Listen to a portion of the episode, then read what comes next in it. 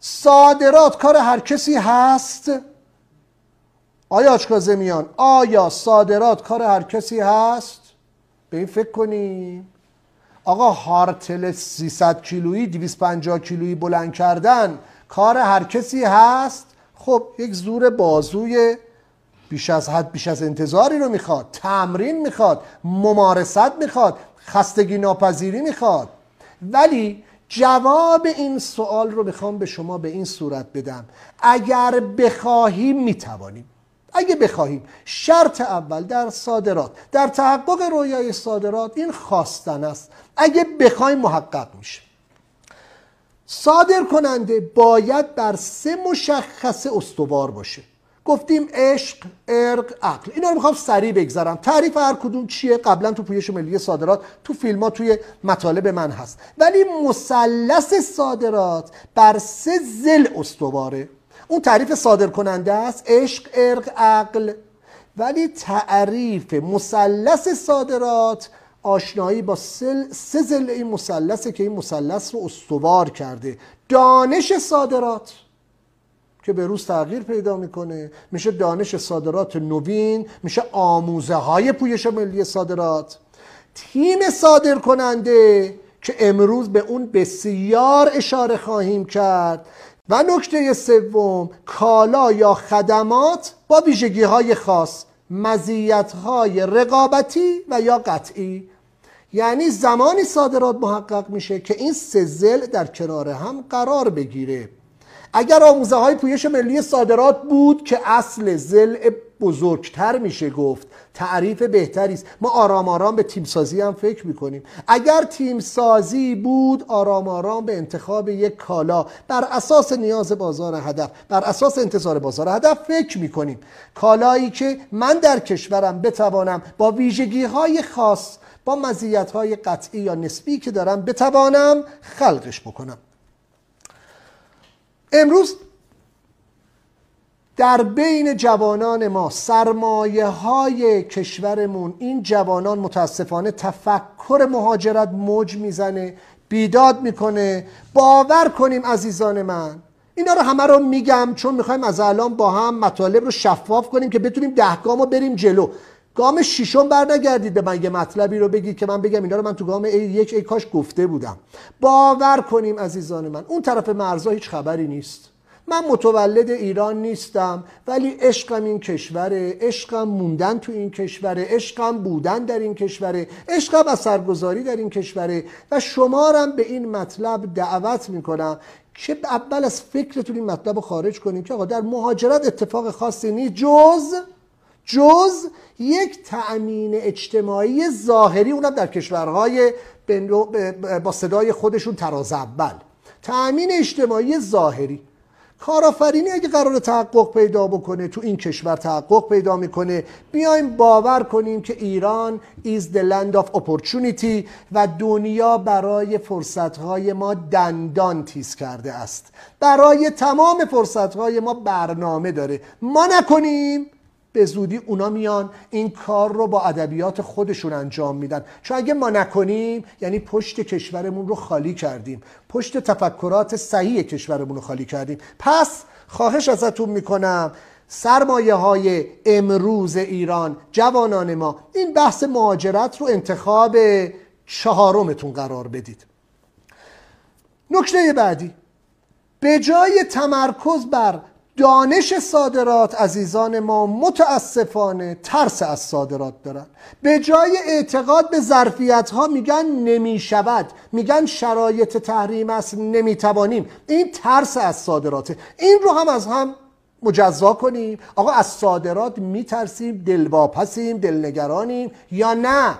واقعا می‌خوایم بر ترس غالب بشیم به پویش ملی صادرات اعتقاد پیدا بکنیم بر دانش صادرات تمرکز پیدا کنیم بر اساس اصل و باور به توانمندی ها و ظرفیت هامون رؤیای صادرات رو محقق کنیم. بله آقا جون روزی پویش ملی صادرات نبود.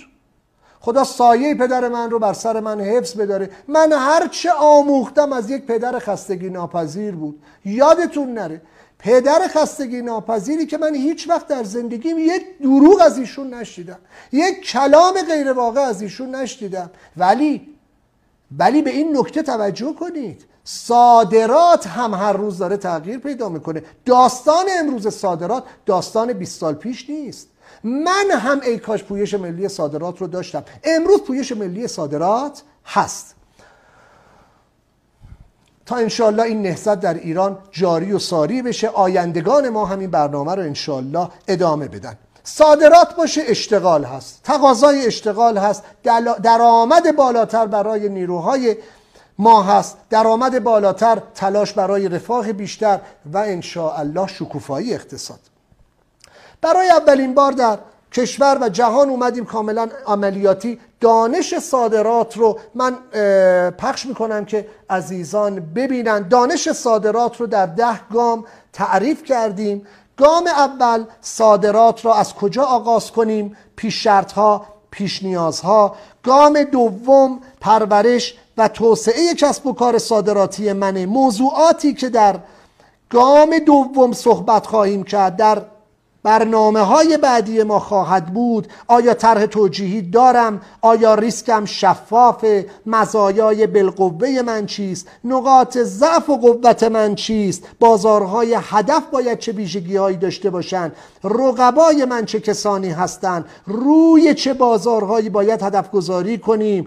آیا آشنایی با مسائل سیاسی، اجتماعی، اقتصادی و فرهنگی بازارهای هدفم دارم یا ندارم؟ اینا مطالب ماست در گام دوم. در گام سوم شناسایی و انتخاب بازارهای هدف صادراتی مهمترین بخش از استراتژی صادرات هست. در گام چهارم بلوغ صادراتی و کار با بزرگان doing business with large کمپانیز اصلا من می‌تونم بزرگ فکر کنم. اصلا می‌تونم با بزرگان همکاری کنم. می‌خوایم با مشتری های بزرگ با خریداران بزرگ با بازارهای بزرگ کار کنیم. گام پنجم توسعه استراتژی بازاریابی صادراتی.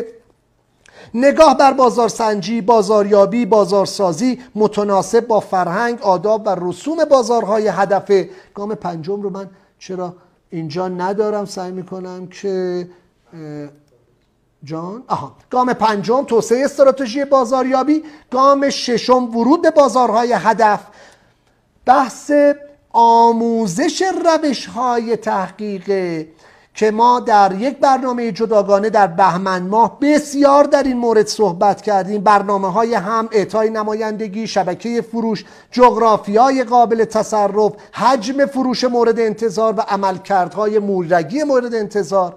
در گام هفتم تأمین و تحویل در شرایط تحریمه با یک دنیا کیس استادی مسیر صادرات رو قراره با هم تجربه کنیم. مسیر تأمین و تحویل سرعت تأمین و تحویل سلامت تأمین و تحویل رو با هم همراهی می‌کنیم. آموزش می‌بینید. گام هشتم که تأمین منابع مالی در شرایط تحریم گام نهم مدل های مدیریت صادرات و گام دهم جهانی شدن و یا مدلی جهانی شدن تابعی از یک مدل جهانی بشیم و یا مدلی رو برای بازارهای صادراتی تعریف بکنیم. اینها مواردی است که ما در آموزه های پویش ملی صادرات با اونها مواجه خواهیم شد تا انشالله اتفاق مبارکی رو رقم بزنیم به نام Building the right relationship with the right customers buy the right products, buy the right services, covered by the right insurance at the right time profitably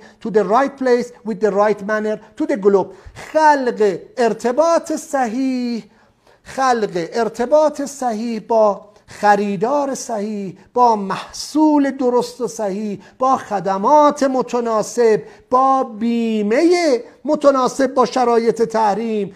در زمان مورد نیاز بحث حمل به محل مورد نیاز خریدار و نه جای دیگه با رفتار صحیح به بازارهای هدف. این در واقع combination آموزش های پویش ملی صادرات است.